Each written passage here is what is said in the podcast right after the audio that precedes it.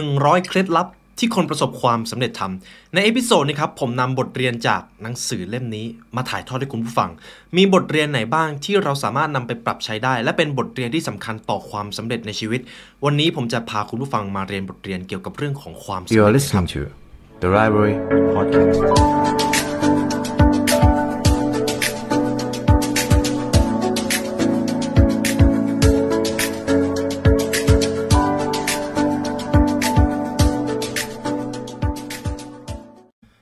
สวัสดีคุณผู้ฟังกันอีกครั้งนะครับ ผมยินดีต้อนรับเข้าสู่ The Library Podcast กันอีกเช่นเคยครับ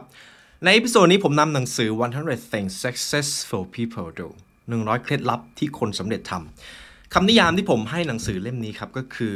เป็นจุดเริ่มต้นของความสำเร็จสำหรับคุณผู้ฟังบางคนที่ยังไม่รู้ว่าเฮ้ยเรามีเป้าหมายแล้ว แต่จะทำอย่างไรถึงจะพาตัวเองไปสู่ความสำเร็จ แล้วถ้าคุณผู้ฟังอยากได้บทเรียนที่เรียบง่าย ผมว่าหนังสือเล่มนี้ตอบโจทย์ครับ ผมอาจจะบอกคุณผู้ฟังว่าผมอาจจะไม่ได้เอามาให้คุณผู้ฟัง 100 ข้อใน episode นี้ แต่ผมจะคัดเลือกข้อที่สำคัญ และทำให้คุณผู้ฟังเข้าใจด้วยความเรียบง่ายที่สุดในสไตล์ของผมเอง ผมก็จะนำมาสรุปครับ จริง ๆ ผมนั่งดูว่ามีข้อไหนที่ผมอยากจะนำมาให้คุณผู้ฟังบ้างเมื่อคืน ผมก็จะบอกเป็นรหัสนะครับ ในแต่ละข้อก็จะมีรหัสของตัวเขาเอง หนังสือเล่มนี้ครับเขาบอกว่าจริง ๆ แล้วเรารู้ดีว่าเราอยากจะเป็นคนแบบไหน คุณผู้ฟังรู้ครับว่าอีก 5 ปี 10 ปี คุณอยากจะเป็นแบบไหน เรารู้ครับ แต่การที่จะเป็นคนแบบนั้น มันอาจจะไม่ใช่เรื่องง่าย มันอาจจะมีกำแพงอุปสรรคบางอย่าง ที่คุณรู้สึกว่ามันผ่านไปยากเหลือเกิน 100 เคล็ดลับในหนังสือเล่มนี้ จะทำให้ชีวิตของคุณประสบความสำเร็จครับ นี่คือสิ่งที่คุณไนเจลคัมเบอร์แลนด์บอก ทั้งในเรื่องงาน ความสัมพันธ์ สุขภาพเศรษฐกิจหรือชีวิตหลังเกษียณ ความสำเร็จในนิยามของคนแต่ละเจนก็จะแตกต่างกันไป ถ้าเป็นเจเนเรชัน Y กับ C ก็อาจจะเกี่ยวกับเรื่องของการงานตำแหน่งหน้าที่การงานเป็นความสำเร็จของเขา ส่วนคนใน Gen X หรือ Gen Baby Boomer ความสำเร็จของเขาก็จะเกี่ยวกับเรื่องของความสุข ความสัมพันธ์การมีสุขภาพที่ดี ความสำเร็จของเราจึงมีมิติที่แตกต่างกันไป แต่บทเรียนจากหนังสือเล่มนี้ครับจะพาคุณผู้ฟังสร้างความสำเร็จในรูปแบบของคุณเอง มาดูกันว่าแนวทางการสรุปของผมจะเป็นอย่างไรครับ ก่อนอื่นมาดูประสบการณ์ของคุณ Nigel Cumberland ในตัวของคุณ Nigel เนี่ยครับเขาเป็นโค้ชคนหนึ่งเขาก็มีโอกาสเจอกับผู้คนในงานสัมมนาผู้คนก็จะมาถามเขาเกี่ยวกับเรื่องของความสำเร็จ จะต้องตั้งเป้าหมายอย่างไรถึงจะประสบความสำเร็จ คุณ Nigel เขาเขียนไว้ดีครับ ความสำเร็จมีความหมายต่อคุณอย่างไร ความสำเร็จในชีวิตแบบไหนที่คุณต้องการ ความสำเร็จของใครก็เป็นของมัน สิ่งที่คุณปรารถนาอย่างยิ่งอาจไม่มีคุณค่าในความคิดของคนอื่นก็ได้ คุณอาจอยากจะเป็นเชฟที่ได้รับรางวัลในขณะที่เพื่อนของคุณเกลียดการทำอาหาร ซึ่งเป็นเรื่องปกติเราต่างเข้าใจกันดี การจะมองย้อนกลับไปแล้วพูดว่าคุณมีชีวิตที่ประสบความสำเร็จ หมายความว่าตัวคุณได้ไขว่คว้าสิ่งที่คุณเป็นคนตั้งเป้าหมายไว้จริง ๆ ไม่ใช่การที่คุณไปประสบความสำเร็จบนความฝันของคนอื่น ดังนั้นเริ่มคิดเดี๋ยวนี้เลยว่าความสำเร็จของตัวคุณผู้ฟังคืออะไรครับ ได้เลื่อนตำแหน่งหรือเปล่า น้ำหนักลดลง ได้ออกกำลังกายทุกวัน หรือการมีเวลาได้ดื่มกาแฟในตอนเช้า มีความสุขกับสิ่งที่มีอยู่ หรือแม้แต่การเปลี่ยนแปลงสิ่งที่มันยิ่งใหญ่กว่าตัวคุณ สิ่งเหล่านั้นคือเป้าหมายทั้งสิ้นครับ แต่สิ่งหนึ่งที่จะเกิดขึ้นแน่ๆเมื่อคุณประสบความสำเร็จกับเป้าหมายของตัวเองก็คือ เป้าหมายที่คุณเขียนไว้มักจะเปลี่ยนแปลงตามการเวลาและประสบการณ์ของพวกเรา คุณอาจประสบความสำเร็จในการไต่ถึงยอดเขาลูกหนึ่ง เพียงเพื่อพบว่าจริง ๆ แล้วชีวิตของคุณยังมี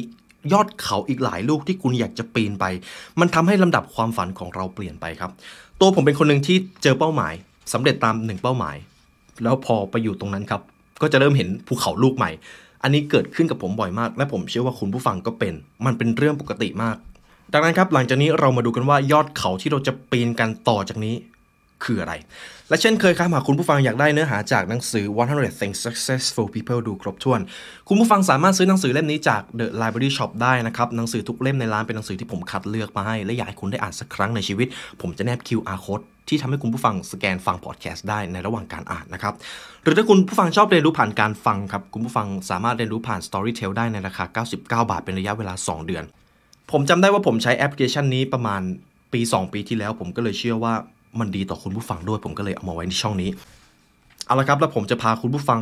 มาเจอความสำเร็จของตัวเอง ข้อที่ 1 ครับ รหัส 001 ฝันให้ไกลไปให้ถึง ในข้อนี้ฟังดูเรียบง่ายมากใช่ไหมครับ และผมเชื่อว่าคุณผู้ฟังไม่ได้ยินประโยคนี้ครั้งแรกแน่นอน แต่ทำไมเราถึงต้องฝัน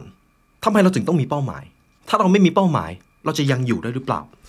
เรามาดูสิ่งที่เขาให้เหตุผลกันครับ คุณริชาร์ดแบรนสันครั้งหนึ่งเขาเคยได้กล่าวไว้ว่า ชีวิตของคุณจะวิเศษขึ้นมากหากมีความฝันให้ไขว่คว้า ผู้ที่ได้ทำงานที่ตัวเองรัก มักรื่นรมกับชีวิตมากกว่าคนที่ทำงานไปตามหน้าที่ ที่เป็นเช่นนั้นเพราะว่าคนคนนั้นกำลังไล่ล่าความฝันของเขาอยู่นั่นเอง เรื่องของการตั้งเป้าหมาย เรื่องของการมีความฝันมันก็จะมีรายละเอียดแยกย่อยไปอีก แต่เพียงแค่คุณมีความฝันคำพูดและการกระทำมันก็เปลี่ยนไปแล้วครับ คุณ ไนเจลครับเขาเขียนไว้ว่าความฝันคือเชื้อเพลิงที่ขับดันตัวคุณไปสู่ความสำเร็จ ถ้าคุณปราศจากความฝัน ความสำเร็จใด ๆ ในชีวิต มันก็อาจจะไม่มีความหมาย มันจึงเป็นเหตุผลที่ว่าหากคุณไม่ได้มีความฝันเลย และคุณขยัน ก้มหน้าก้มตาทำในสิ่งที่คุณไม่รู้ว่าคุณทำไปทำไม เมื่อถึงจุดจุดหนึ่งคุณจะรู้สึกว่า คุณเสียเวลาไปทำไม คุณรู้สึกยิ่งใช้ชีวิต ชีวิตยิ่งสูญหาย นี่คือสิ่งที่หลายคนกำลังประสบพบเจอ ส่วนหนึ่งอาจเป็นเพราะเขาไม่ได้มีความฝันที่เขาอยากจะตั้งไว้เลย ทีนี้ผมให้คุณผู้ฟังลองนึกถึงคนที่ประสบความสำเร็จใครก็ได้ในโลกนี้ ผมกล้าบอกเลยว่าทุกคนมีความฝันใช่ไหมครับ คนที่ประสบความสำเร็จไม่เคยลืมสิ่งที่เขารักและอยากทำถึงแม้ในตอนนั้น คนประสบความสำเร็จคนนั้นอาจจะเป็นต้องทำในสิ่งที่เขาไม่อยากทำแต่มันก็แค่ตอนนั้น เพราะเขามั่นใจว่าในอนาคต เขาจะสร้างโอกาสให้ตัวเองได้ทำในสิ่งที่เขารักในที่สุด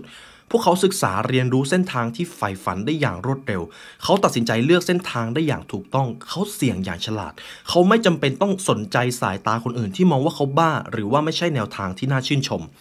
ผมเชื่อว่าตัวอย่างของคนประเภทนี้มีเพียบครับ เราสามารถเรียนรู้จากพวกเขาได้ และถ้าหากตัวคุณผู้ฟังมีความฝันครับ สิ่งหนึ่งที่ต้องระวังก็คือ จิตใต้สำนึก ที่เชื่อในสิ่งที่เป็นในทางลบ จงระวังความคิดในใจ หากเริ่มรู้สึกกลัวเวลาที่คุณมีเป้าหมาย อาจจะคิดว่า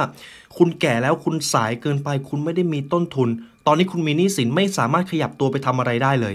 ระวังความยึดพวกนี้ให้ดีครับ เราแค่ต้องสร้างความแน่วแน่และความกล้าให้กับตัวเอง เพราะคุณมีเหตุผลร้อยแปดที่จะไม่ลงมือทำตามความฝัน ดังนั้นผมขออนุญาตนำคำกล่าวของบิลเกตมาพูดให้คุณผู้ฟังBill Gates ครับเขาได้กล่าวไว้เป็นประโยคที่ทรงพลังมากก็คือ มนุษย์มักจะประเมินตัวเองในระยะยาว 5 ปี 10 ปีต่ำเกินไป ทั้งทั้งๆที่ 5 ปี 10 ปีต่อจากนี้ตัวคุณจะเก่งกว่าที่คุณคิดเสมอ เรามาดูบทเรียนข้อต่อไปครับ รหัส 003 อนาคตต้องสร้างด้วยตัวเอง หรือพูดอีกบริบทหนึ่งก็คือคุณต้องรับผิดชอบชีวิตตัวเอง ไม่ว่าจะเกิดผลลัพธ์อะไรขึ้นก็ตาม คนประสบความสำเร็จทุกคนครับเขายึดถือข้อนี้มาก ต่อให้เขาอาจจะเจอความล้มเหลว เขาจะไม่โทษเขาจะไม่บ่นคนอื่น อนาคตไม่ใช่แค่วันข้างหน้าที่คุณจะก้าวเข้าไปหา แต่อนาคตคือสิ่งที่คุณจะต้องเริ่มสร้างตั้งแต่ตอนนี้จากจุดที่เล็กที่สุด คุณไนเจลครับก็เขียนว่าคนที่ประสบความสำเร็จไม่เคยรอโอกาส หรือรอโชคชะตา ในทางตรงกันข้าม คนที่ไม่ได้ประสบความสำเร็จคนที่ไม่กล้าออกจากพื้นที่ความสบายของตัวเอง เขาอาจจะรอคำพูดที่ว่า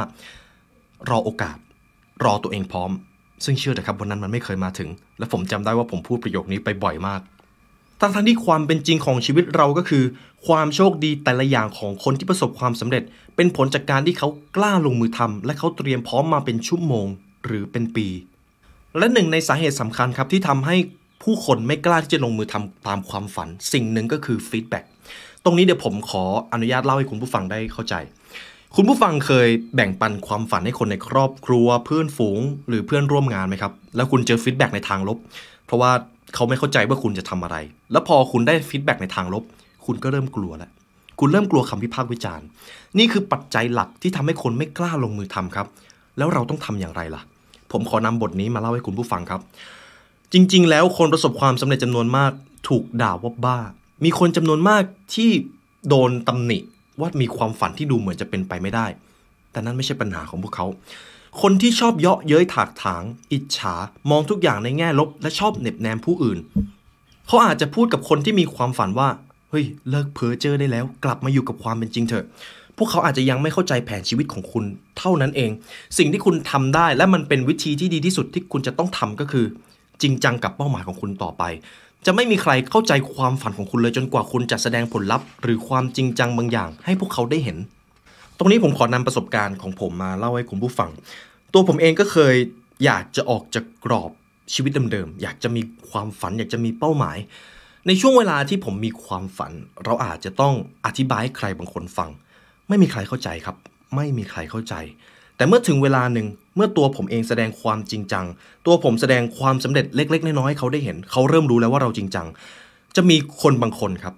เข้ามา support เรา ถึงแม้ในตอนแรกเขาจะไม่เข้าใจเราก็ตาม ดังนั้นสิ่งนี้เป็นวิธีที่ดีที่สุดแล้ว ในการที่จะทำให้คุณจริงจังกับความฝันตัวเองมากขึ้น เรามาดูบทเรียนความสำเร็จข้อต่อไปครับ รหัส 004 จงมีความฉลาดทางอารมณ์ มีความเป็นผู้นำมี EQ เรื่องราวในชีวิตของคนเรามีเพียง 10%ที่เป็นสถานการณ์ครับ ส่วนอีก 90%คือทัศนคติ ที่คุณมีต่อสถานการณ์เหล่านั้น ในโค้ดนี้เป็นโค้ดที่ทรงพลังมากชาวอาร์สวินดลได้เล่าไว้ครับ คุณผู้ฟังเคยรู้สึกกับปฏิกิริยาบู้วามเวลาคุณเจอปัญหา แล้วคุณตอบสนองไปที่คุณไม่ได้คิด คุณอาจจะโกรธ คุณอาจจะใช้อารมณ์กับผู้อื่น ผมชอบตัวอย่างหนึ่งครับที่ผมได้ฟังเรื่องราวของช่องไอเซลแกงเกอร์ผมไม่แน่ใจว่าออกเสียงถูกหรือเปล่า เขาเล่าไว้อย่างนี้ครับ มีคุณพ่อคนหนึ่งคือเขามีลูกแล้วลูกของเขาเนี่ยโมโหบ่อยมาก คุณพ่อเขาก็เลยอยากจะสอนลูกครับ คุณพ่อก็เลยไปบอกกับลูกว่า ลูกทุกครั้งที่ลูกชายโกรธ ลูกเอาค้อนกับตะปูไปตอกไว้ที่รั้ว ทุกครั้งที่มีอารมณ์โกรธแล้วควบคุมตัวเองไม่ได้ ไปตอกตะปู ลูกชายก็ทำตามพ่อครับ ทุกครั้งที่ลูกชายโกรธเนี่ยก็จะเอาค้อนไปทุบตะปูไว้ที่รั้ว ทุกวันทุกวัน พอทำไปเรื่อยๆครับ ในแต่ละวันจำนวนตะปูที่ตอกไปในรั้วก็น้อยลง น้อยลง เพราะว่าลูกชายเท่าทันตัวเอง ทีนี้ครับจนถึงวันท้ายๆ ไม่มีตะปูตอกเข้าไปที่รั้วแล้วครับ คุณพ่อก็เลยไปบอกกับลูกชายว่า ลูกชาย เอาตะปูออกจากรั้วเลย เอาตะปูออกจากรั้วทุกวันทุกวัน จนในที่สุดครับ ลูกชายก็สามารถถอนตะปูออกจากรั้วได้สำเร็จ แต่ทีนี้ครับ คุณพ่อก็บอกให้ลูกชายไปดูรั้ว แล้วก็ถามลูกชายว่า เนี่ยลูกเห็นไหม ถึงแม้ลูกจะเอาตะปูออกจากรั้วแล้ว แต่รั้วมันก็ยังมีรอยตอกตะปูอยู่ มันไม่ต่างจากการที่เราใช้อารมณ์กับผู้อื่นเลย ถึงแม้เราจะกล่าวขอโทษ ถึงแม้เราจะรู้สึกผิดขนาดไหนก็ตาม แต่รอยนั้นมันจะยังอยู่ ดังนั้นทุกครั้งที่เราใช้อารมณ์ในทางลบกับใคร มันมีราคาที่เราต้องจ่าย และเราไม่สามารถถอนราคานั้นคืนมาได้เลย จงมีความฉลาดทางอารมณ์นะลูกนะโอ้นี่เป็นเรื่องราวที่ทรงพลังมากครับคุณผู้ฟัง ผมไม่รู้ว่าต้นกำเนิดของเรื่องนี้มาจากไหน ผมมีโอกาสได้ฟังในช่องของต่างประเทศครับ แล้วผมชอบมาก เพราะว่าตัวอย่างของการมีความฉลาดทางอารมณ์ต่ำมีให้เราได้เห็นกันทุกวัน คนหัวร้อนที่ชอบทะเลาะกันข้างถนน พ่อแม่ที่ตวาดใส่ลูกคุณครูที่ตวาดใส่นักเรียน หรือลูกน้องที่สะบดใส่หัวหน้าอย่างโกรธแค้นขนาดยื่นจดหมายลาออก สิ่งนี้เกิดขึ้นในชีวิตประจำวันของเราครับ เราไม่ควรชินกับการที่คนคนหนึงไม่สามารถควบคุม EQ ของตัวเองได้ มันเป็นเรื่องที่เราจำเป็นต้องฝึก เพราะความฉลาดทางอารมณ์เป็นองค์ประกอบสำคัญของชีวิตที่สมดุลและมีความสุข EQ ที่ดีเป็นรากฐานที่จะทำให้คุณเป็นคู่ชีวิต เป็นพ่อแม่ เป็นเพื่อนร่วมงานที่ดี อารมณ์บ้าคลั่งจะทำลายชีวิตของคุณ ชื่อเสียง ครอบครัว หรือแม้แต่ธุรกิจที่ประสบความสำเร็จลงได้ในพริบตา เพราะสุดท้ายแล้วไม่ว่าเหตุผลอะไรก็ตาม ถ้าคุณต้องการมีชีวิตที่ประสบความสำเร็จตามความฝันของตัวเอง คุณจำเป็นมากที่จะต้องระมัดระวังไม่ทำให้คนอื่น เสียใจ ไม่เป็นสุข หรือหวาดกลัว คุณอย่าทำแบบนั้น คุณจำเป็นต้องตรวจสอบอารมณ์ของตัวเองอยู่เสมอ ใช่ครับ ในบางสถานการณ์มันอาจจะไม่ง่าย แต่คุณทำได้ ถ้าคุณรู้สึกหงุดหงิดหรือโกรธใครสักคน คุณต้องรู้สึกอย่างมีสติเพื่อไม่ให้เสียการควบคุม เพราะคุณไม่อาจใช้เวลาทั้งชีวิตเที่ยวตามขอโทษคนโน้นคนนี้หลังจากระเบิดอารมณ์ใส่พวกเขาได้ การเข้าใจความรู้สึกของผู้อื่นครับจะทำให้คุณมีทักษะ EQ ที่สูงขึ้น การรับรู้ความรู้สึกของผู้อื่น ว่าตอนนี้เขากำลังรู้สึกอย่างไร รวมทั้งรับรู้สิ่งที่เขาพยายามจะสื่อสารกับคุณด้วย ถ้าคุณผู้ฟังศึกษาเรื่องของการสื่อสารจริง ๆ ที่ผมได้ชอบพูดก็คือ การสื่อสารที่ดีคือการเริ่มต้นฟังก่อน เริ่มต้นทำความเข้าใจเขาก่อน แล้วคุณจะเข้าใจเขาสิ่งที่คุณจะพูดหลังจากนั้น มันจะทรงพลังมากขึ้น เจ้านายที่ได้ใจลูกน้อง มักจะมีทักษะนี้ครับเขาจะฟังเก่ง เขาจะเป็นคนสุดท้ายที่พูด ราะการเป็นคนที่เข้าใจความรู้สึกผู้อื่น และเห็นอกเห็นใจผู้อื่นอย่างแท้จริง ไม่ใช่แค่นั่งรอให้คนเข้ามาหาคุณ แล้วค่อยทำความเข้าใจเขา คุณต้องรู้จักแสวงหาโอกาสเพื่อที่จะเข้าใจผู้อื่นให้มากขึ้นด้วย เรามาดูบทเรียนข้อต่อไปครับ รหัส 008 อดีตเปลี่ยนไม่ได้ แต่ทำความเข้าใจได้ แน่นอนครับเราเปลี่ยนอดีตของตัวเองไม่ได้ และผมเชื่อว่าคุณผู้ฟังหลายท่าน ก็มีอดีตที่ไม่อยากจะจำผมเองก็มีครับ แน่นอนเราทุกคนมี แต่สิ่งที่เราทำได้จริง ๆ คือเปลี่ยนความคิดความรู้สึกของเราเกี่ยวกับอดีต คุณผู้ฟังจำได้ไหมว่าในอดีตมันมีปัญหาที่กวนใจคุณมันมีอะไรบ้าง คุณรู้สึกเสียใจกับการพลาดโอกาสบางอย่างไปหรือเปล่า แต่ปัญหาคือหลายครั้งที่เราแบกรับความรู้สึกเหล่านั้นไว้ในช่วงเวลาปัจจุบัน แต่ไม่ว่าอย่างไรก็ตามครับ คุณไม่สามารถเปลี่ยนแปลงอดีตของตัวเองได้เลย สิ่งเดียวที่เปลี่ยนได้คือความคิดและความรู้สึกของเราเกี่ยวกับอดีต นั่นแหละครับ คือการเปลี่ยนอดีตของตัวเอง หากอดีตที่เคยเกิดขึ้นทำให้คุณรู้สึกว่าชีวิตของคุณล้มเหลวไปหมดเลย ประสบการณ์ในอดีตเหล่านั้นแหละครับ คือบทเรียนอันทรงพลังในชีวิตของคุณ คุณต้องถอดบทเรียนจากสิ่งเหล่านั้นมาให้ได้ บางทีคุณอาจเห็นรูปแบบพฤติกรรมบางอย่างของตัวเอง คุณอาจจะเคยวิ่งหนีภาระผูกพันบางอย่าง คุณเลี่ยงที่จะพูดอะไรบางอย่างออกมาหรือเปล่า เพราะคุณไม่อาจก้าวผ่านอดีตไปข้างหน้าได้ ถ้ายังไม่เข้าใจสิ่งที่มันเกิดขึ้น แล้วคุณอยากจะหลีกเลี่ยง เรียนรู้จากอดีตดูครับ แล้วคุณจะรู้ว่านั่นแหละ คือบันไดที่จะทำให้คุณเติบโตมากขึ้น เรามาดูบทเรียนข้อต่อไปครับ ข้อนี้ผมชอบ เพราะว่าเป็นเรื่องที่เราต้องทำตลอดชีวิต รหัส 010 ครับ อย่าหยุดที่จะเรียนรู้ ผมชอบ quote นี้ที่คุณ Alvin Toffler เขาได้เขียนไว้ คนไร้การศึกษาในศตวรรษที่ 21 ไม่ได้หมายถึงคนที่อ่านไม่ออกเขียนไม่ได้แล้วนะครับแต่คนไร้การศึกษาในศตวรรษที่ 21 คือคนที่ไม่สามารถเรียนรู้อะไรใหม่ๆ คนที่ยึดติดกับความรู้เดิมๆ และคนที่ไม่รู้จักเรียนรู้ด้วยมุมมองใหม่ๆ ผมชอบโค้ดนี้ที่สุดแล้วสำหรับหนังสือเล่มนี้ ผมจดไว้ในสมุดของตัวเองเลย เพราะถ้าคุณหยุดเรียนรู้เมื่อไหร่ แสดงว่าคุณใกล้ตายแล้วคำพูดนี้เป็นคำพูดของอัลเบิร์ตไอน์สไตน์ครับ เพราะว่าการเรียนรู้หรือการลงมือทำและเรียนรู้ไปด้วย มันมีความเกี่ยวเนื่องกัน การเรียนรู้ไม่ได้สิ้นสุดลงหลังการสอบครั้งสุดท้ายเลย ตอนนี้คุณผู้ฟังก็กำลังเรียนรู้อยู่ ยินดีด้วยครับ ราะถ้าคุณอยากจะประสบความสำเร็จการเรียนรู้เป็นปัจจัยที่สำคัญเกือบที่สุดที่มันขาดไม่ได้เลย การเรียนรู้สิ่งใหม่ ๆ คือรูปแบบหนึ่งของความสำเร็จ สมมุติว่าถ้าคุณมีความสำเร็จอยู่แล้ว แล้วคุณไม่เรียนรู้ ความสำเร็จนั้นจะค่อย ๆ หายไป จะค่อย ๆ หายไป จะมีคนที่เก่งกว่าคุณเข้ามาแทนที่ มันคือกระบวนการขยายความรู้และสติปัญญาครับ การเรียนรู้คือการวิวัฒนาการ และสิ่งมีชีวิตทุกชนิดบนโลกจำเป็นต้องวิวัฒนาการ นั่นจึงเป็นเหตุผลที่ว่าเมื่อคุณหยุดเรียนรู้ คุณกำลังจะใกล้ตายครับ คุณอาจกำลังจะพาตัวเองไปอยู่จุดที่สูญพันธุ์ในที่สุด ดังนั้นคุณต้องเรียนรู้ คุณต้องวิวัฒนาการ เมื่อถึงเวลาสิ้นวันครับ ขอให้คุณผู้ฟังลองถามตัวเองว่า วันนี้คุณได้เรียนรู้อะไรบ้าง และนั่นจะช่วยคุณประสบความสำเร็จมากขึ้นได้อย่างไร ตอนนี้คุณผู้ฟังกำลังฟังพอดแคสต์นี้อยู่ คุณผู้ฟังได้เรียนรู้อะไรจาก episode นี้บ้าง และคุณจะเอาบทเรียนที่ผมพูดทั้งหมดนี้ ไปใช้กับชีวิตตัวเองให้ประสบความสำเร็จมากขึ้นได้อย่างไร เรามาดูบทเรียนข้อต่อไปกันครับ รหัส 011 เชื่อในสัญชาตญาณตัวเองทำไมผมถึงนำข้อนี้มาไว้ใน episode นี้ ผมเป็นคนเชื่อใน gut feeling มาก ผมเชื่อใน gut feeling เนี่ยแหละ เป็นเพราะว่าผมเชื่อในสัญชาตญาณตัวเองเนี่ยแหละครับ การเชื่อนี้ทำให้ผมประสบความสำเร็จในชีวิตหลายอย่างมาก เมื่อคุณใช้แต่เหตุผลและไม่เชื่อในสัญชาตญาณของตัวเองหลายครั้ง ที่การเชื่อในเหตุผล พาคุณไปในที่ที่คุณไม่รู้ว่าคุณมาทำไม และเมื่อนั่นแหละครับ คือปัญหาที่เกิดขึ้นจริง ๆ สัญชาตญาณของคุณบอกสิ่งที่คุณต้องการอยู่ตลอดเวลาคำถามก็คือ คุณฟังเสียงในจิตใจของตัวเองบ่อยแค่ไหน ผมเองก็อาจจะไม่สามารถให้เหตุผลทางวิทยาศาสตร์ได้ว่าทำไม gut feeling ถึงสามารถตอบโจทย์อะไรหลายอย่างในชีวิตของเราได้ แต่ผมเชื่อว่าคุณผู้ฟังหลายครั้งที่ตัวคุณได้ลองทำตามจิตใต้สำนึกของตัวเอง ไม่ว่ามันจะสำเร็จหรือล้มเหลว แต่คุณจะรู้สึกว่าคุณรู้สึกดีที่ได้ฟังตัวเอง คุณรู้สึกดีที่คุณได้เลือกสิ่งที่ตัวเองต้องการจริง ๆ นั่นแหละครับ มันคือความรู้สึกจากการที่ได้ทำตาม gut feeling คุณอาจจะเคยพยายามที่จะเชื่อความรู้สึกข้างในลึกๆของคุณ โดยอาจจะลองถามตัวเองว่า คุณรู้สึกอย่างไรกับคนคนนี้ คุณรู้สึกอย่างไรกับสถานการณ์ในตอนนี้ การตั้งใจฟังสัญชาตญาณของตัวเองจะทำให้ชีวิตของคุณง่ายขึ้นมาก เพราะมันไม่ต้องใช้พลังงานเยอะ ผมขอนำประสบการณ์ที่ผมได้เรียนกับอาจารย์ท่านหนึ่ง ผมเรียนศาสตร์วิชาป้องกันตัว เรื่องของวิชาป้องกันตัวครับ แน่นอนมันจะต้องเป็นไปตามสัญชาตญาณคุณจะต้องใช้ muscle memory หรือความทรงจำในกล้ามเนื้อของการตอบสนองต่างๆ สิ่งที่อาจารย์ท่านนี้สอนครับ เขาพูดไปดีมาก หากสิ่งใดก็ตามที่เราทำตามสัญชาตญาณจากจิตใจของตัวเองจริง ๆ สุดท้ายแล้วผลลัพธ์เหล่านั้นมักจะออกมาดีเสมอ ผมชอบประโยคนี้ที่ท่านได้สอนผมไว้มาก ทุกวันนี้ผมจำแล้วก็ พยายามที่จะเชื่อในสัญชาตญาณตัวเองให้มากขึ้น ดังนั้นครับ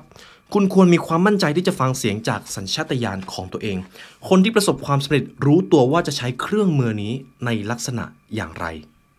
ในข้อนี้เดี๋ยวผมขอนำประสบการณ์ที่เพิ่งเกิดขึ้นกับผมมาปีที่แล้ว มาเล่าให้คุณผู้ฟัง ตอนนั้นผมเป็นพนักงานประจำอยู่คือผมเองก็เชื่อว่าการมีชีวิตที่มั่นคงมันก็ดีใช่ไหมครับเพราะว่าสังคมให้คุณค่ากับสิ่งนั้น แต่พอมีอยู่ช่วงหนึ่ง ช่วงนั้นเป็นช่วงที่สัญชาตญาณของผมแรงมาก ผมจำได้ว่าสัญชาตญาณผมบอกให้ผมรู้สึกว่าออกจากงานประจำแล้วไปทำธุรกิจ คือผมไม่เข้าใจว่าทำไมผมถึงรู้สึกแบบนั้น แต่ผมจำได้เลยว่ามันเป็นความรู้สึกที่ชัดเจนมาก จนผมคิดว่า เออ ลองทำตามดูก็ได้ ตอนนั้นผมไม่พร้อมเลยนะครับ ผมไม่พร้อมที่จะออกจากงานประจำเลย แต่ผมออก แล้วมันเป็นการตัดสินใจที่ถูกที่สุดในชีวิตครับ ในการเชื่อสัญชาตญาณตัวเอง ผมไม่อาจจะอธิบายให้คุณผู้ฟังได้เข้าใจว่าทำไมผมถึงคิดแบบนั้น แต่นั่นแหละครับคือสิ่งที่เกิดขึ้นจากการเชื่อในสัญชาตญาณตัวเอง พอเชื่อจริง ๆครับ อาจจะไม่ได้สำเร็จไปทุกเรื่อง มันอาจจะมีเรื่องที่ล้มเหลว มันอาจจะมีอุปสรรคเกิดขึ้นบ้าง แต่มันสนุกในการใช้ชีวิตมาก ๆครับ ดังนั้นคำแนะนำในข้อนี้ผมขออนุญาตมอบให้คุณผู้ฟังจากใจเลยก็คือ เชื่อใน gut feeling ของตัวเอง ลองฟังดูซิว่าสิ่งที่ตัวตนข้างในของคุณเรียกร้องในตอนนี้คืออะไร แล้วถ้าถามว่าถ้าหากอยากจะใช้เวลาฟังเสียงข้างในของตัวเองต้องทำอย่างไรคำแนะนำของผมและคำแนะนำจากหนังสือเล่มนี้ เป็นคำแนะนำเดียวกันครับก็คือ หาที่เงียบๆหาสถานที่ที่เงียบสงบ ลองหาเวลาไปเดินดูบ้าง ลองไม่ต้องคิดอะไร เพราะคุณจะคิดได้ดีที่สุดก็ต่อเมื่อคุณไม่ได้คิดอะไรเลย ส่วนหนึ่งเป็นเพราะผมใช้เวลาทำสมาธิบ่อยด้วยครับ มันทำให้รู้สึกว่าเสียงข้างในจิตวิญญาณของเราเรียกร้องเราอยู่ตลอดเวลา เรามาดูบทเรียนข้อต่อไปครับ รหัส 013 ชีวิตนี้ต้องมีเพื่อนวงเล็บเพื่อนที่ดี เรื่องของความสัมพันธ์ครับเป็นเรื่องที่มีผลกระทบกับการมีชีวิตของเรามหาศาล สัตว์ทุกชนิดครับ ความสัมพันธ์คือสิ่งจำเป็น คุณผู้ฟังยังจำประโยคที่ว่าตัวเราคือค่าเฉลี่ยของคน 5 คนที่เราใช้เวลาอยู่ด้วยมากที่สุดไหมครับคน 5 คนนั้นอาจจะไม่ใช่คนจริง ๆ ก็ได้อาจจะเป็นคนที่อยู่ในโซเชียลมีเดียอาจจะเป็นคนที่ประสบความสำเร็จที่คุณพยายามเรียนรู้จากพวกเขา ความสัมพันธ์แบบนั้นก็นับนะครับ ดังนั้นคำถามที่ผมอยากจะถามตอนนี้ก็คือ คุณผู้ฟังใช้เวลาส่วนใหญ่ไปกับความสัมพันธ์แบบไหนครับ ความสัมพันธ์เหล่านั้นทำให้คุณรู้สึกมีแรงบันดาลใจที่จะใช้ชีวิตหรือเปล่า หรือความสัมพันธ์เหล่านั้นทำให้คุณรู้สึกว่า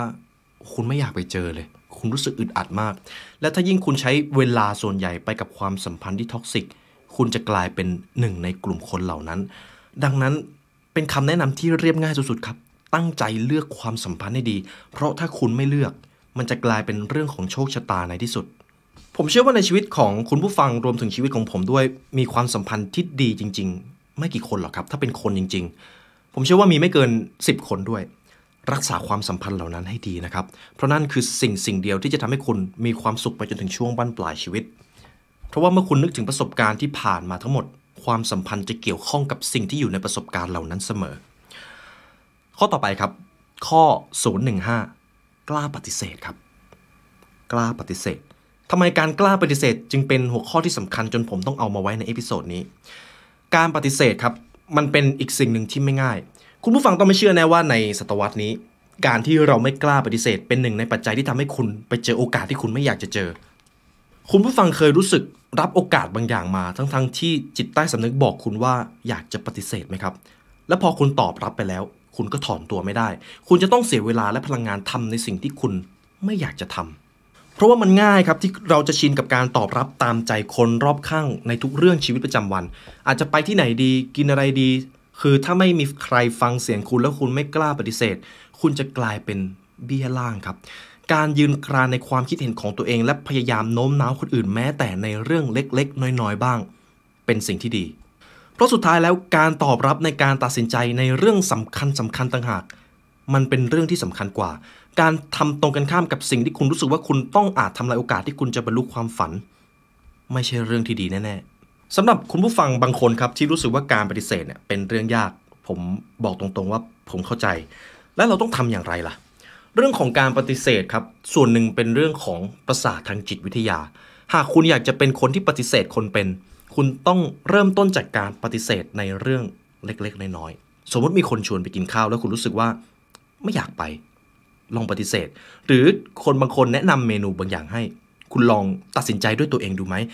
อย่าพูดว่าอะไรก็ได้ การใช้คำว่าอะไรก็ได้บ่อยๆ มันจะทำลายประสาทของการกล้าปฏิเสธครับ นี่คือสิ่งที่ผมฝึกกับตัวเองมาเมื่อก่อน แล้วมันได้ผลมาก หากมีโอกาสครับ พยายามออกความเห็นของตัวเอง พยายามออกความข้อเสนอของตัวเอง นั่นแหละครับจะทำให้คุณปฏิเสธเก่งขึ้น ค่อยๆฝึกครับ ผมเข้าใจว่าบางครั้งมันอาจจะไม่ได้ง่าย บทเรียนรหัสที่ 023 ครับ ผมจะพูดถึงเรื่องที่สำคัญที่สุดที่เป็นฐานพีระมิดที่คุณไม่สามารถขาดหายได้เลย ใช่ครับ สุขภาพครับ สุขภาพคือขุมทรัพย์ ถ้าสุขภาพคุณดีคุณมีความสุข ถ้าทั้งสุขภาพดีและมีความสุขก็เท่ากับคุณมีขุมทรัพย์ แม้มันอาจจะไม่ใช่ทั้งหมดที่คุณปรารถนาก็ตาม เรื่องของสุขภาพครับเป็นเรื่องที่ผมพูดบ่อย เพราะว่ามันเป็นเรื่องที่สำคัญจริง ๆ สมมุติถ้าสุขภาพคุณพัง สิ่งที่คุณต้องการมากที่สุดจะไม่ใช่เงินจะไม่ใช่งานแหละครับ มันจะกลายเป็นสุขภาพนั่นแหละครับ หากสุขภาพคุณไม่ดีพีระมิดด้านความสัมพันธ์ด้านความสำเร็จจะพังทลายลงมาทันที ความจริงหนึ่งข้อในชีวิตก็คือ เรื่องเงินทองครับ คุณอาจจะมีช่วงเวลาที่การเงินแย่เป็นปีๆหรือสูญเสียเงินทองหมดตัว แต่ในไม่ช้าคุณก็ยังสามารถหาเงินจำนวนนั้นได้มากอีก ถ้าคุณมีความทรหดแต่ถ้าเป็นเรื่องของสุขภาพล่ะ หากคุณสูญเสียสุขภาพไปครั้งหนึ่งแบบหนักๆแล้ว มันอาจจะเป็นเรื่องยากมากที่คุณจะเรียกสุขภาพดีๆ กลับคืนมาอีกครั้งหนึ่ง การปล่อยให้ตัวเองทำงานหนักจนล้มป่วยไม่มีประโยชน์ต่อใคร มันทำให้โอกาสที่คุณจะมีชีวิตอยู่อย่างยืนยาวและสุขภาพดีลดน้อยลง เมื่อคุณสุขภาพย่ำแย่คุณจะไม่สามารถมีปฏิสัมพันธ์กับผู้คนรอบข้างได้ดีเลยคำถามก็คือ คุณจะยอมสละชีวิตที่ยืนยาวและสุขภาพที่ดีเพื่อบ้านหลังใหญ่ รถคันหรู และเงินจำนวนมากมายในบัญชีอย่างนั้น จริง ๆ หรือเปล่า ในข้อนี้ผมขออนุญาตนำบทเรียนของการดูแลสุขภาพไปคุณผู้ฟังนะครับ อันนี้ไม่ได้เอามาจากหนังสือ คือผมเองก็เป็นคนดูแลสุขภาพมาค่อนข้างโอ้คาดว่าจะสิปีแล้วครับ ผมมีบทเรียนหนึ่งที่ผมนำมาให้ก็คือด้วยความที่ลองผิดลองถูกมานาน จนเจอ 3 พฤติกรรมที่สามารถทำให้สุขภาพของคุณผู้ฟังดีได้ ผมจะเรียกว่า STF method FCF method คืออะไร STF ครับคือ 3 พฤติกรรมที่คุณดูแลให้ดี ต้องดูแลให้ดี ตัว S ตัวแรกครับ การนอนครับ sleep นอนให้ได้ 7-8 ชั่วโมงครับ 7-8 ชั่วโมงครับมันไม่มีข้อยกเว้นคือก่อนหน้านี้ผมก็อ่านหนังสือ Why We Sleep มาสักพัก ผมจะอินเรื่องการนอนเป็นพิเศษช่วงนี้ การนอนที่ดีจะทำให้ชีวิตของคุณดีทุกด้านเลย การนอนคือการวิวัฒนาการ ในหนังสือ Why We Sleep ของคุณแมทธิวครับเขาบอกว่าจริง ๆ แล้ววิวัฒนาการของเราเกิดขึ้นมากที่สุดคือตอนนอน ตอนตื่นต่างหากที่เราไม่ได้วิวัฒนาการ ตอนตื่นเราทำลายอะไรหลายอย่างมาก แต่ตอนนอนเนี่ยแหละครับคือช่วงเวลาที่เราฟื้นฟูตัวเอง ตัวทีครับ training ออกกำลังกายครับ ในสมัยบรรพบุรุษของเราเราอาจจะไม่ได้ออกกำลังกาย เราอาจจะต้องเคลื่อนไหว เพราะว่ามันมีสิ่งโตยืนอยู่ข้างหลังเราเราจำเป็นต้องวิ่ง แต่ในปัจจุบันนี้เราเคลื่อนไหวกันน้อยมาก การออกกำลังกายจึงจำเป็นต้องทำมันเป็นหน้าที่ ส่วนตัว F ครับ food ครับอาหาร ดูแลอาหารให้ดี ผมเชื่อว่าถ้าผมหยิบอาหาร 2 อย่างขึ้นมา พิซซ่ากับสลัด คุณผู้ฟังรู้เลย ว่าอันไหนดีกว่ากัน แต่คำถามก็คือเราจะต้องมีสติอย่างไรล่ะ ลองคิดก่อนกินครับ ลองดูว่า เอ้ย ถ้าเรากินพิซซ่าชิ้นนี้ไป มันจะทำให้เป้าหมายด้านสุขภาพของเราหลุดลอยไปหรือเปล่า ทุกครั้งที่มีสติก่อนจะกินอะไรครับ มันจะทำให้คุณผู้ฟังควบคุมความอยากของตัวเองได้ง่ายมากขึ้น ดังนั้นถ้าคุณอยากจะเริ่มดูแลสุขภาพ มันเป็นเรื่องที่คุณต้องทำด้วย STF ครับ เริ่มต้นที่ 3 พฤติกรรมนี้ก่อน มันเป็นวิธีการที่เรียบง่ายที่สุดที่ผมได้ถอดบทเรียนมาให้ บทเรียนข้อต่อไปครับ ข้อนี้เป็นข้อที่ช่วงนี้ผมพูดบ่อยมากก็คือ รู้จักตัวเองให้ดีพอ self awareness ครับ ข้อนี้รหัส 033 งานหลักของมนุษย์คือการสร้างตัวเองให้กลายเป็นตัวตนอย่างที่เป็นอยู่ นั่นคืองานหลักของคุณ งานหลักของเราคือการเป็นตัวของตัวเองครับ โดยมีผลงานอันสำคัญที่สุดก็คือบุคลิกภาพเฉพาะตัว การเข้าใจตัวเองหรือ self awareness ในก่อนหน้านี้ผมได้ทำคลิปเกี่ยวกับเรื่องความสำเร็จ self awareness เป็นเรื่องที่ถูกพูดถึงมาก ในหนังสือเล่มนี้ครับก็เขียนไว้ว่า คุณควรรับรู้ว่าคนอื่นเขารู้จักตัวคุณเป็นอย่างดีในแง่บุมไหนบ้าง การเข้าใจตัวเองสำคัญมาก เพราะว่าการที่คุณเข้าใจตัวเอง คุณจะรู้ว่า คุณจะใช้เวลาและพลังงานไปกับเรื่องอะไร คุณจะไม่ขยันโดยที่ไม่รู้ว่าคุณขยันไปทำไม พยายามทำความรู้จักบุคลิกภาพของตัวเองให้มากขึ้น รับฟังความคิดเห็น และคำวิจารณ์จากคนอื่น หรือคุณผู้ฟังอาจจะลองทำแบบทดสอบ MBTI ก็ได้ครับ ถ้าเรารู้ว่าเราเป็นคน introvert เราก็จะรู้ว่าเอ้ย ในสถานการณ์ที่เราต้องไปเจอคนเยอะ เราอาจจะเสียเปรียบเพราะเรารู้สึกเหนื่อยง่าย แต่ถ้าเราเป็น extrovert เราอาจจะพาตัวเองไปอยู่กับกลุ่มคน เพราะเราชอบปฏิสัมพันธ์ เราชอบพูดกับคน เพียงแค่นี้ครับ คุณก็ได้เปรียบในการสร้างความสำเร็จในชีวิตของตัวเองแล้ว ส่วนในเรื่องของจุดอ่อน คุณอาจจะดูว่า เอ้ยเวลาเจอเรื่องแบบนี้คุณจะโกรธง่ายมาก ในขณะที่อีกคนอาจจะไม่ได้เป็น คุณก็จะเข้าใจตัวเองมากขึ้น คุณก็จะรู้ว่าสถานการณ์แบบไหนล่ะ ที่ตัวคุณจะได้เปรียบ คุณจะมีพื้นที่แห่งความสบายใจเป็นของตัวเอง ซึ่งข้อนี้เราจำเป็นต้องทำความเข้าใจตลอดชีวิตครับ ถ้าคุณเข้าใจตัวเองว่าเวลาคุณเจอสถานการณ์ในแง่ลบ และคุณชอบบ่นคุณชอบโทษคนอื่น คุณต้องรับรู้ตัวเองตั้งแต่ตอนนั้น แล้วค่อยๆ เปลี่ยน ค่อย ๆ พัฒนามากขึ้น เพราะถ้าคุณเป็นคนชอบบ่นและชอบโทษคนอื่น มันยากมากที่คุณจะมีพลังงานในการสร้างความสำเร็จในชีวิต ดังนั้นครับ เรียนรู้ที่จะทำความเข้าใจตัวเอง มันก็จะโยงไปเกี่ยวข้องกับเรื่องของการฟังเสียงของตัวเอง นี่ก็เป็นหัวข้อหลักๆ ทั้งหมดที่ผมพยายามเรียบเรียงมาให้คุณผู้ฟังนะครับ ผมขอนำบทสุดท้ายของหนังสือเล่มนี้ มาถ่ายทอดให้คุณผู้ฟังคำสามคำที่ใช้สรุปทุกสิ่งทุกอย่างที่คุณ Robert Frost ได้เรียนรู้ในชีวิตก็คือเดินหน้าต่อครับ คุณ Robert Frost ครับคือกวีชาวอเมริกันที่ได้รับรางวัล Pulitzer ถึง 4 ครั้ง คุณเองอาจจะเคยมีช่วงเวลาที่ต้องล้มลุกคลุกคลาน คุณอาจจะเห็นคนที่อยู่รอบตัวเจอปัญหาทำนองนี้เหมือนกัน ในเวลาเช่นนี้การที่จะบรรลุเป้าหมายและความฝันใดๆ มันอาจจะดูห่างไกลมาก คุณอาจจะรู้สึกว่าเฮ้ยไอ้ที่เราฝันเนี่ยมันจะเป็นไปได้หรอ เรารู้สึกเริ่มไม่เชื่อมั่นในตัวเองแล้วอะเราจะต้องทำอย่างไรดีคำตอบอันเรียบง่ายก็คือ ตัวคุณหลังจากผ่านอุปสรรคมาได้ จะเก่งกว่าที่คุณคิดเสมอ ตัวคุณวิวัฒนาการอยู่ตลอดเวลาตราบใดที่คุณเลือกที่จะเรียนรู้ มันเป็นเรื่องของการตัดสินใจ เมื่อคุณมีวินัย คุณมีความเข้มงวดกับตัวเอง คุณจะไม่ปล่อยให้โชคชะตามาบงการชีวิตของคุณ เวลาของคุณอาจจะหมดไปกับการรับมือกับปัญหา ตกใจ เสียใจ เจ็บปวด และเสียน้ำตา แต่นั่นแหละครับ ชีวิตของคุณจำเป็นต้องเดินต่อไป เมื่อเวลาผ่านไปพวกเราทุกคนจะสามารถกลับมาสู่ความฝันและเป้าหมายเดิมได้ เพราะอุปสรรคเหล่านั้นไม่ได้เกิดมาเพื่อฆ่าคุณเลย แต่เขาเกิดมาเพื่อให้คุณได้เรียนรู้ เดินหน้าต่อไปเพื่อความสำเร็จใด ๆ ก็ตามที่ตั้งใจไว้ ประสบการณ์ย่อมมีทั้งความเจ็บปวด ความเสียใจเศร้าโศก การที่คุณมีความสุขตลอดเวลาต่างหาก นั่นแหละครับ คือชีวิตที่ไร้ความหมายอย่างแท้จริง คุณอาจจะกลับไปด้วยความฝันด้วยสติปัญญาที่ลึกซึ้งยิ่งขึ้น หากคุณเรียนรู้จากอุปสรรคที่ได้เกิดขึ้น สุดท้ายแล้วเมื่อเวลาผ่านไป พวกเราทุกคนจะสามารถ เดินหน้าต่อไปได้เสมอ นี่ก็เป็นบทเรียนจากหนังสือ 100 Things Successful People Do นะครับ ที่ผมนำมาถ่ายทอดให้คุณผู้ฟังใน episode นี้ เป็นหนังสือที่อ่านง่ายครับ เป็นหนังสือที่บทเรียนเนี่ยไม่ได้ยากและผมอยากแนะนำให้คุณผู้ฟังได้ลองอ่านกันทุกคนเดี๋ยวผมจะเอา add เข้ามาไว้ในร้านนะครับและสำหรับใน episode นี้ครับ ขอบคุณมากที่มาเรียนรู้ด้วยกันเป็นเกียรติมากครับ วันนี้ได้เวลาอันสมควรแล้ว ทีมงาน The Library และผมขอลาไปก่อน ขอให้วันนี้เป็นวันที่ดีของคุณครับ สวัสดีครับ